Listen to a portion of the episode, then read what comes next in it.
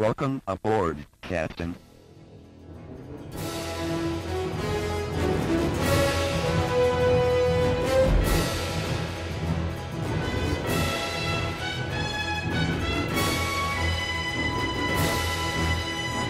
Welcome back to the Star Trek Minute, the semi daily podcast where we talk about and celebrate Star Trek III The Search for Spock one minute at a time. I'm one of your co hosts, David Stoker. That makes me your other co-host, Chris LaSalle. Hey, Chris, how's it going? Uh, pretty good. We we really only we really only have one minute at a time today. Yeah, uh, it's crazy to think that we only have one minute. Well, Kruge gave us uh, two minutes a couple of minutes ago, so All right, right, right, right. so we're down to the yeah we're down to uh, just about the last sixty seconds. uh, I've been waiting for this uh, this week um, since we started the show. This is my this is one of my favorite moments in all of Star Trek. Wow, that's Yeah. uh Yeah. that's a hefty um that's a hefty uh thing to say. Yeah, I, I, and I'll I'll I'll dole it out over the week, but it's this this scene is you know not specifically this minute, but the scene. Um, Right. Yep. Um so we're on minute 74. Uh-huh. And this minute starts with uh Chekov saying uh, finishing the code saying 2B3 and ends with Kirk and company beaming off the Enterprise. yep, yep. So Chekov finishing his code, um, you know, 2B3, and the computer voice responding, destruct sequence completed and engage, awaiting final code for one minute countdown. So, so I think we need to let's get out of the way early, right? Yeah. Just because when we were offline, I kept laughing every time we, walked, we were going through this, and you're like, "Why do you keep laughing?" And um, the so is this Majel Barrett is doing the No, it's not. It's not. Uh, the woman who's doing the voice um, during this movie is uh, Teresa E. Victor. Okay. Uh, so not Majel, uh, but um, yeah. Every time he's awaiting final code for one minute countdown, I laugh and I and I was having trouble placing it. I'm like, there's some there's something somewhere that that's making a funny for me, and you found you figured it out. Yeah, it's uh well you you you said it makes me sound think of Spaceballs and I was like I was like right in the process of actually looking something up because I wanted to see if it because it makes me think of Spaceballs too. Um and it isn't the same woman. The woman um in Spaceballs is Julie uh Pitkanen, I believe her, her last name is Pitkanen. Okay. Um, but we were just chatting and listening to the end of uh, the end of Spaceballs, where she does the countdown and uh, she says, uh, "You know, have a nice day," and it just Yeah, I- that's that's what I I totally get why you were laughing. Right. I I I don't think I so I don't think I normally have that reaction when I watch Search for Spock. Uh, uh, you know, it, normally when I'm sit down watching the whole film, I don't laugh at this moment. This is not a moment to laugh at, but it was just because I kept running the minute through over and over again. I was like, why, why do I keep laughing at this moment? It's kind of it's such a you know serious moment and intense moment. Um, so, but I wanted to get out early just in this episode because uh, I don't want to laugh the rest of the time. It's very serious. It is. It's a it's a very very serious moment. Yeah. Um. So yeah. So let's get the chuckles out of the way. Ha ha ha. so uh, then Kirk gives the code. Um, code zero zero zero destruct zero. That is. Do we have a T-shirt yet with that on it? No, but I think one's coming though. Uh, yeah, I need that. The, I- I've consulted the art team and they're working on it as we speak. right. We got the interns. We got the art team. Uh, uh, I don't know about you, but I love this delivery of Shatner's. Yeah. Uh, the, you know, zero zero zero, and then he kind of gives that, you know, grimace or snarls out. Is it the last zero or destruct zero? It's like destruct zero. Yeah. Um, and you know, it makes you got to wonder what's going through Kirk's head. Like, you he's he's setting the ship to self-destruct. Is he is he sad at this moment? Is he angry at this moment? Is he, you know, uh, I'm going to get those Klingons? You know, it, it, you wonder what's just in that moment when he says that final sequence. What's running through his head? Should I stop? Should I figure something else out? Um, or do you think he's totally committed? Well, so there was something as as you're asking that question. There was something I uh, wanted to talk. Well, I wanted to mention while we were, uh, you know, while we were talking about you know the destruct sequence and stuff like that.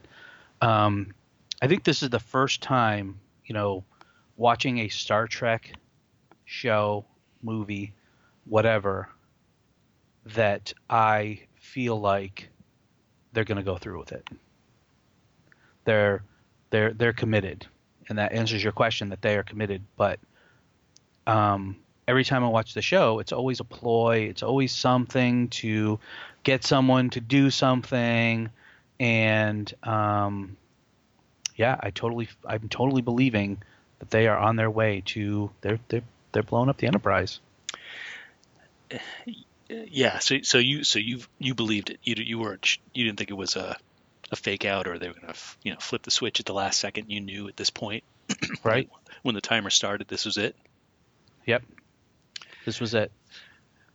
I don't I don't remember. I don't think I I thought this was it. Um, because I I do remember being pretty horrified at, at, at the destruction. So I, I don't think I was I was nah no just they'll, they'll, they'll, they'll figure something out. They got they got 60 seconds. A lot can happen in 60 seconds. Yeah. Like, but I I don't know why, but I just thought it's this happening. was it. It's Yeah. happening.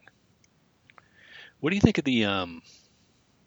What do you think of the little graphic when the timer starts? It starts at 60, and then the it looks like you know the Enterprise. I don't know. You know when you look at coals in a fire, you kind of get the glowing of the coals. Is that is that what it kind of looks like? The Enterprise is glowing. A little bit. I always thought it was like uh, going at warp speed, like it was like some sort of weird effect, like it's going fast. Yeah, I think it looks like glowing coals, which is kind of appropriate. But I will say, yes, it is quite appropriate.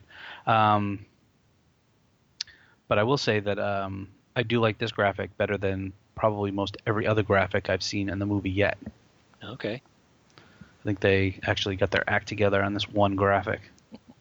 You do get just off to the side. You get that nice little static display, you know, because Yep. all the. Um, and I'm pretty sure I, I programmed one of those randomized images on my Apple II back in the day. um, the, you know, thinking about it, what you were saying, like of them going through with it. Mm. Uh, I, I think, you know, that I think that you've got this, you got this flash of the timer, the timer coming up and you know flipping down to 59, and then Kirk and Scotty and and, and Chekov just immediately turn around and walk away. And and I think you, I, I think that may have been now in retrospect that might have been the moment where I'm like, oh no, Well, yeah, they they all leave and then they Yeah. run down the hall, and and the music is the same music that played in Wrath of Khan, where he's running to essentially Spock. Yep. And that whole scenario. So this is where you're sort of like, yeah, there's no coming back from this. They've they're they're moving on. I was, yeah, the uh, the music, which you know, watching this minute, I do get goosebumps watching it, and it's it's because of, in part because of the music, but uh, the it seems to go on longer. The, the musical segment seems to go on longer than I remember than it did in in uh, in Wrath of Khan. I don't Mm. I don't know if I'm imagining that or not. I didn't go back to actually time it because you don't get a you know you don't get a huge a huge shot of Kirk running in Wrath of Khan. Right, he runs down the hall, he slides down the ladder. Yeah, You Pushes he- the guy out of the way, and Yeah. then yeah, yeah, then he's there. So it's not this. This seems Yep. a little bit longer. We've got you know we've got a we've got the build up as they're punching in all the codes, Right. got them running down the hall, and so yeah, yeah. The build up here is definitely a different type of build up than was in Wrath of Khan. I mean, the whole thing for Wrath of Khan was you know that they w- were trying to turn and run away, and you know warp speed wasn't available, so they were slowly moving. and then you know, lo and behold, Spock fixes it, so the mains go online, and they zoom away, and then that's when, you know, the the the buildup has already happened. This is you know Spock dying is sort of post buildup, even though it's another sort of buildup. You Right, know, right. and that's why they didn't need the bigger the bigger seat here. It's all build up to them blowing the ship up because it's them putting the code in, finally putting the code in, and then running down the hall, and then finally to the transporter room. Yeah, I wonder how closely this mirrors Wrath of Khan. Like, it, where were we in minute 70, 74 of Wrath of Khan? It's a good question. Yeah, because it's this. Yeah, I was again. we were talking about it too. Like, oh, are, are we near the end of the movie? Search for Spock. Isn't this the end of it? Um, but there's still still got a couple sequences left after this. Um, so I don't know. The Enterprise uh, or the the Genesis torpedo exploding. It's probably later in Wrath of Khan than it, than, than Right. this moment.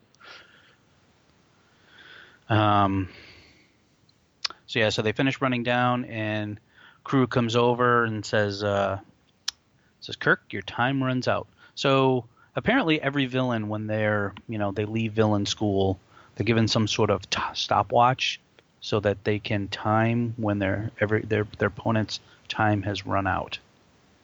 Absolutely, villain school, huh? Well, I figure that's where they all go. Yeah. Do you think he has a little, um, you know, uh, sand sand hourglass timer on his chair? We just can't see it off screen. He's he's flipped it over a couple of times already. Well, it's fun. well, it's, it makes me think of like when you know Khan, he literally he literally gives like the emphasis of time's up, like he's been watching a clock and Yeah. he's been waiting for that little hand to tick off. You know, he's product of the you know late 20th century, so you know he's got a He's got a It's not- stopwatch. he's got a stopwatch. So you know that hand gets up and you know time's up. Um, I like that Maltz is, is still there. We talked about that uh, last week when the uh, the seven dwarves were leaving. That Yep. Maltz should still be there, and we do get to see him. He's He's in the back. checked, yeah, tucked away in the back. Um, so before we, I guess, before we get near to too far to the end of the minute, um, have you have is it just me or have, have you always wondered about the destruct sequence itself and how simplistic it is? In what way? Um, well, the codes, the one one A, two B one, you it, it's it seems a pretty simple thing to punch in, um, and I you would think something like that would require uh, more digits or um, uh, more hoops you have to jump through, more red tape. Uh, do you mean like um, you know rather than having your code just be one two three four? Yeah, yeah, because that's that's almost like what it is, right? Um, Or have you? It's well, not bothered you? I don't know if it ever really bothered me. Um, I'm just trying to think of. I'm just trying to think. like we've okay so we've seen uh, uh, we've seen in next generation you know Riker and, and Picard um, going to do the self destruct sequence and Yeah, they have to they use do like alpha. handprints They do yeah. They put their hand on and alpha, Zetacron, you know, Picard level one, and yeah, I, I It guess just- maybe it's it, it's a little, but I mean it's the series of codes. So it's I mean you you would have to know. I'm assuming that each. Okay, I'm going to back up a second. So you actually you, you brought up a pretty cool question here. Is um, so is the code to blow up the Enterprise here because obviously it's a series of series of codes given by each officer. Mhm. Does each officer have their own code, or is the Enterprise have a certain code? Because obviously we've tied together from the show, and it's the exact same codes from the show. Yep. So that would and it was different people putting them in. So Yep. it would lead me to believe that the codes for the Enterprise are these. Like this is what you put in if you want to destruct the Enterprise. sure But what we see in Next Generation and the other shows is that they put in like their individual code, like Picard Alpha Zeta One or whatever. Yeah, Yeah, we've seen that in other like you know, uh, uh, was going to say Hunt for October. That's not right. Was it Crimson Tide? Yeah. You know, they have to. They, they each have their own personal key card and their own personal. That's you know, it's unique to them, and it's got to match Right. another sequence. And you know, granted, that's what they're doing here. It's it's, it's matching up against a stored code. Um, but yeah, I've always I don't know. I've I like it that it's simplistic, but I also like well, that's that's really seems seems risky. Like that could be guessed. Well, Uh, I, in this, uh, yeah, I mean, I suppose you could put some sort of, you know, like these you see in the in the shows in the movies where they they put the little device on and it cycles, you know, even like um, Joshua, you know, cycles through the numbers and All right. you know yeah. he gets the code. Like you, I'm sure you could cycle through until you got the code.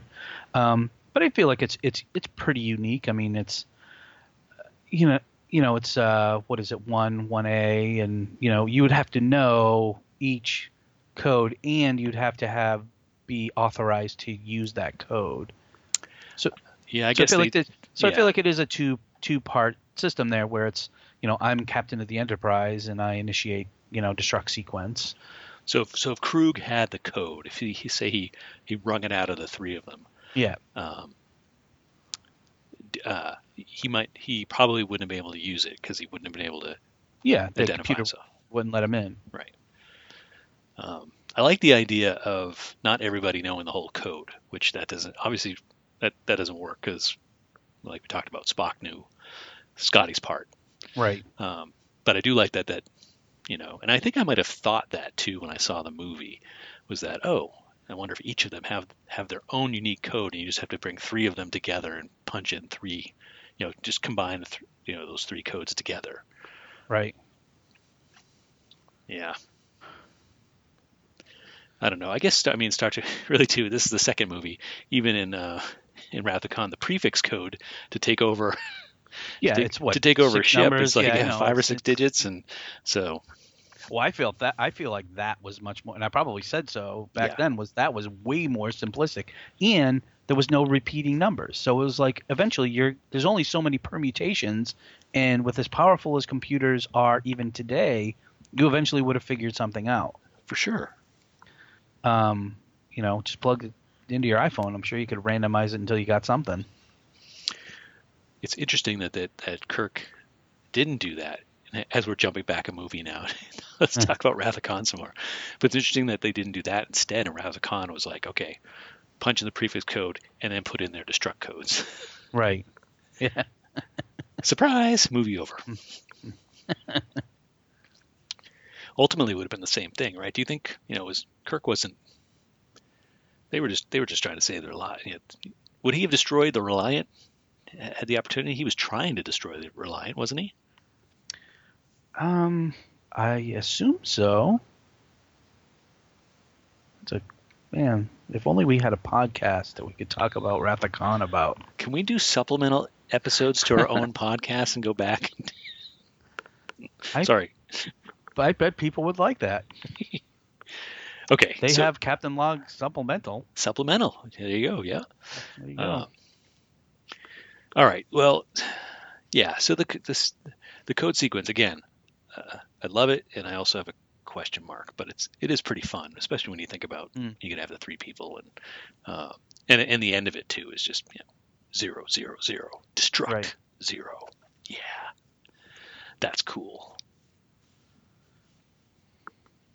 Yeah, I think this whole sequence is is cool. I mean, I think the whole and you know we've complained. I think the entire movie about the the Enterprise and the bridge scenes and how bad they are, but man, they have they have tightened up this the events here, and it is really I am now engaged in what Kirk and crew are doing. for sure.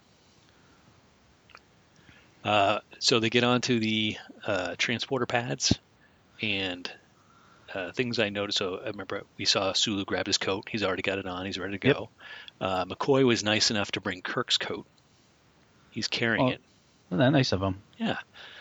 Uh, Scotty is, I guess, wearing his coat, right? That. Yeah, he's got the yeah he's got that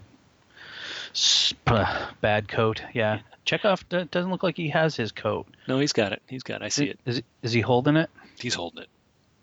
Okay, so he's holding his jacket. Um, so I have, I have, a, I have a question here. So first, I'm going to point out something that I didn't notice at first viewing of the minute, but now that I'm watching it in loop. Um, so they're on the pad. They engage the transporter. Yep. And it looks like the you know the transporter beam goes out and then it comes back in, and it looks like they reappear for a second and then the transporter goes out again and then they disappear. I noticed that too. Yeah. Okay. Is that a mistake in the movie, or was that just the way the transporter works? I don't know. I don't think we've ever seen that happen before. Um, it's a little distracting. I, I, I A little bit because, and I'm gonna jump ahead about two seconds into the next minute because I feel like we did. Yeah. You know, we're talking about this. So this minute ends pretty much when we see the beaming start. You know, it's almost like we see a half a you know millisecond of the Klingons beaming in, Yeah. and so and you look in two seconds into the future, into the you know minute seventy five, there is no double beam. You know, it is the beams go out, you know, and then they appear. So I'm wondering if that was a deliberate um, film trick to make it appear that the beam longer, you know, build up the tension a little more. Yeah, maybe and also to confuse us a little bit because, well, right? You know, because okay, the Kirk's beaming away. Oh no, he's beaming back. Oh no, wait, now it looks like a Klingon is coming. What is going on? You know, Yeah. it, maybe it's a little, maybe. little of that. Um, and So what ha- so what ha- okay, go ahead. No, I just the, the other thing that the other thing that distracted me other than the visual was the audio because you get that beaming out noise. Yeah. Uh, but then you also get the it's the same sound effect they used when they beamed into Regula into the planetoid. And Okay. I remember I remember we commented on it because you know, you kind of get that you know the camera shot from from space, you know, like kind of zooming down onto the, Mm. the planet's surface, and then they you know arrive in the tunnels, and they so they've got this extended beaming sound effect, and then this. I'm not, that's not even what it sounds like, but there's just this extended noise, um, and they used it again here. Um, so now I'm like, well, is that just the? Have I missed it? That that's the That's the beam out noise. the beam out noise. I, I, I have to pay attention now to other other beaming sequences they, if they use that sound because I thought it was just special and unique to But- I think we only yeah, I think we only see one more beaming in this whole movie. I think that's it. Well, maybe two. maybe two. Okay. maybe two. Um, so my final thought, you know, as we're as we're getting to the end of the minute here is, is it? So obviously, you know, I'm I'm done talking about the minute. I guess I'm now so. going on to I'm going out on Dave's tangents here. Um, if Kirk hasn't left the pad because obviously they do that double, you know, the double beam. Um, what happens if the Klingons start transporting in? I had that note for Wednesday, but let's talk about it. uh, Do we get the scene from motion picture? ugh. That- what did I just see recently? I saw some some social media post like, "Well, what movies traumatized you as a child?" And uh, Oh, that scene totally. I mean, Yeah. that is. that was a that was rough. That was a rough scene for a rated G movie. Um, Yeah. But I don't I don't know, Dave. I think uh, I definitely had that I had the same note like, oh God, they they beam in, you know, half a second before Kirk leaves. Uh, but I got to think that transporter pads are, you know, blocked. You know, you can't you can't beam in until someone beams out, or vice versa Right. um, which I don't understand because you know you could you could beam you know ten feet in front of the transporter pad and still be beamed into the ship, right? Someone could just you know the Klingons could have beamed them onto any part of the ship they wanted to. Right. Um, so so even if they beamed them say four inches forward, they'd still be partly on the pad. I don't know. I I don't know how it works. There's got to be safeties though. Yeah, it makes me think of um, makes me think of this the movie um, Time Cop, where uh, their whole thing is like matter can't occupy the same space, you know. And when it finally does happen, you know, when the the senator there like meets himself, he turns into like this gelatinous blob. Is that Jean Claude Van Damme? Is that the movie you're talking oh, about? It. Oh, it is. Um, you know what? One thing I've never thought of either. You know, just going back to this. Okay, so can't beam into. And this is my theory, right? You can't Yeah. beam beam into a transporter pad when someone's standing on it, or be you know the process of beaming out or beaming Hmm. in. Um, but the Klingons are they're beaming themselves onto their transporter pad. So is there? Do we have to assume that there is compatible technology here that you know the, the Klingons transporter respects the lock that's on the transporter pad. I'm getting way too technical, but Yeah. uh, do you know, do you know what I'm saying? It's like okay, yeah, we, I have transporter technology, so do we. But you know, when did they line up and say, oh yeah, you know what, we got to make sure that we can't beam onto each other's pads and merge each. You know what I mean? Um, so there's I think- another another kind of question. I think the whole yeah, I think the whole thing of transporting is such an interesting it's such an interesting concept in the Star Trek universe because yeah, like you were saying, like how do I know that your pads sync up with my pads? Yeah. And how do I know I'm transporting on your pad?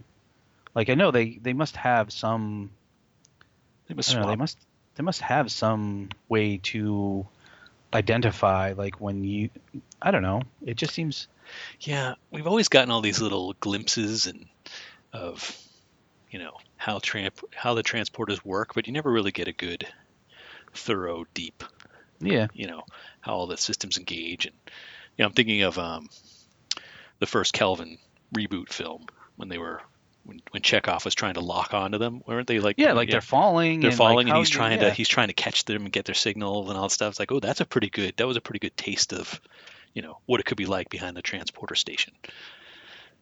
But so I did. So I'm looking at the minute again, and I did have one more thing that I wanted to mention before, um, before I'm done. But before you're done, but please, Is- please. Is the is the sign in the background that says caution? oh yeah, can you read it? I can. It actually says caution. Number one, no smoking. Does it really? Yep. Okay. Uh, number two, place feet in center of pad. Oh my God, you're kidding. Okay, yeah. Number three, keep extremities within transporter field. That So that so that means that you have a limited there's a boundary to your your transporter field. So that means if you stick your arm out, goodbye arm. we need to see that. Th- That that should happen a lot in Star Trek, don't you think? I would think so. There's another T-shirt right there. Get to call the art department. Put them on hold. I want that T-shirt. That That's is- what it says. It says that's keep hilar- extremities within transporter field. so that seems like a joke to me, like a joke sign. And it could be one of those quote Easter eggs that that you know they put in the movies to see if people are paying attention. So if I'm smoking and I'm pointing at the guy next to me, what happens? I'm going to lose my hand. But if I was smoking, what does you know? Is a, cig- is a cigarette going to get like merged with my forehead or something? Or that's I don't know. that's awesome. That's a great question. Well, you just I don't know. I I got nothing now. That was a nice eyes, man. I just I definitely have seen the caution sign, but I never thought to actually look at the detail of it. Yeah. I was sort of I, I was sort of just you know I was scrubbing back and forth just to see if I could see anything else, and you know I see Bones disappear, and I'm looking behind him, and I'm like, hey, there's a sign there, and I'm like, I can sort of read it, but then I had to expand like so big, and you know we're not necessarily watching like high def, you know, screen caps, but I'm gonna have to put in you know the the Blu-ray, and I'm gonna have to take a look and confirm that that's what it says, but I'm uh, you know I'm 99% sure that's that's exactly what it says. I'm pretty sure those are like the same instructions too, like when you get on a roller coaster or something, isn't it? Pretty much. Keep arms and legs inside the vehicle at all times. Yeah. Awesome. Well, you know what? That you trump. I got nothing now. I'm good. Do you do you have anything else for the minute? I do not. All right. I am good. Okay. Um, well, let's wrap it up. Uh, folks, if you want to, uh, we've been talking about T-shirts all episode. so if you want to, uh, if you want to pick up a Star Trek Minute T-shirt, we've all got all sorts of cool designs out there. Uh, head out to teepublic.com/slash Star Trek Minute. Um, uh, we get a little bit of a we get proceeds for every shirt that's sold. Uh, comes back and helps keep the lights on here at Star Trek Minute. So much appreciated. Um, and we're going to be back again on Wednesday talking about minute 75 of the Search for Spock here at the Star Trek Minute. Bye now. Goodbye.